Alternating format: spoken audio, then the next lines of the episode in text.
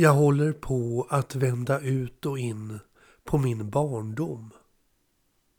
Jag måste innan jag själv dör finna svaret. Svaret på vår familjs hemligheter.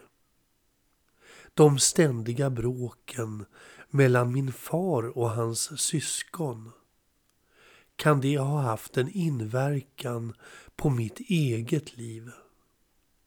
Som barn måste det ha varit traumatiskt att blandas in i bråk och sura miner runt ett middagsbord i Bredäng varje söndag.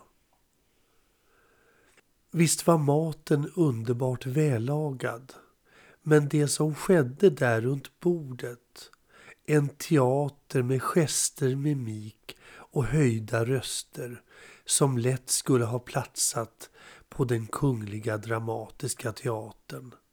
Det satte avtryck i mig. Någon syskonkärlek har aldrig existerat i min fars familj. Alltid så har de gemensamma stunderna slutat i små eller stora katastrofer. Men jag såg aldrig någon av dem gråta. Bara aggressivitet och verbala smutskastningar. Och kanske en sorts njutning i detta hos vinnaren. Om det nu fanns någon som vann. Redan som barn tyckte jag mig ha genomskådat hela högen och förstod att roten till allt ont satt mitt emot mig. Min farfar. Det var han som tog emot syskonens hetsiga survar och slungade tillbaka alla haranger av elakheter i vredesmod över bordet. Och som en tennisdomare i Wimbledon så räknade jag samman de retoriska poänger jag kunde och noterade i mitt huvud vem som för dagen hade gått segrande ur denna släktmiddag. Egentligen var det synd om farmor som aldrig sa något utan bara höll sig undan. Hon som hade förberett och gjort all mat, kämpat och slitit för att göra mig glad. Min mor och syster lyste med sin frånvaro som oftast. Jag minns sista gången mamma var med. Hon och farfar rök ihop som två lavasprutande vulkaner och på hemväg därifrån så öppnade hon plötsligt bildörren och kastade sig ut i farten. Och jag minns att jag chockad satt och grät i baksätet. Orolig för att hon skulle dö men kanske mest för att om hon hade överlevt fallet skulle skilja sig från min pappa. Men jag fortsatte att åka till min älskade farmor och att äta hennes mat. Och disken hjälpte jag till med och farmor sken som en sol. Hon och jag stannade i köket medan farfar och pappa bråkade om skitsaker dem emellan.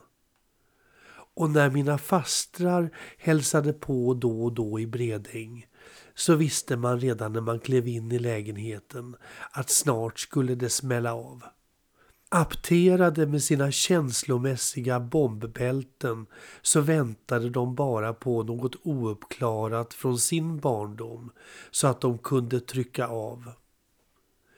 Middagarna kändes oändliga och det trots att det endast serverades en varmrätt bestående av helstekt gås eller långkokt kött och klöse. Till dessert blev det ofta en inkokt persikohalva med vispad grädde. Så när jag hör att familjer samlas till söndagsmiddag för jämnan, då blir jag lite rädd. Jag vill aldrig mera i livet samlas runt ett matbord med min familj. Och det kommer aldrig att hända, det är jag ganska säker på.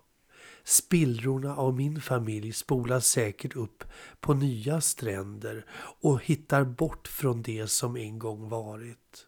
Och lustigt nog känner jag ingen sorgsenhet inför detta. Jag känner mig bara fri.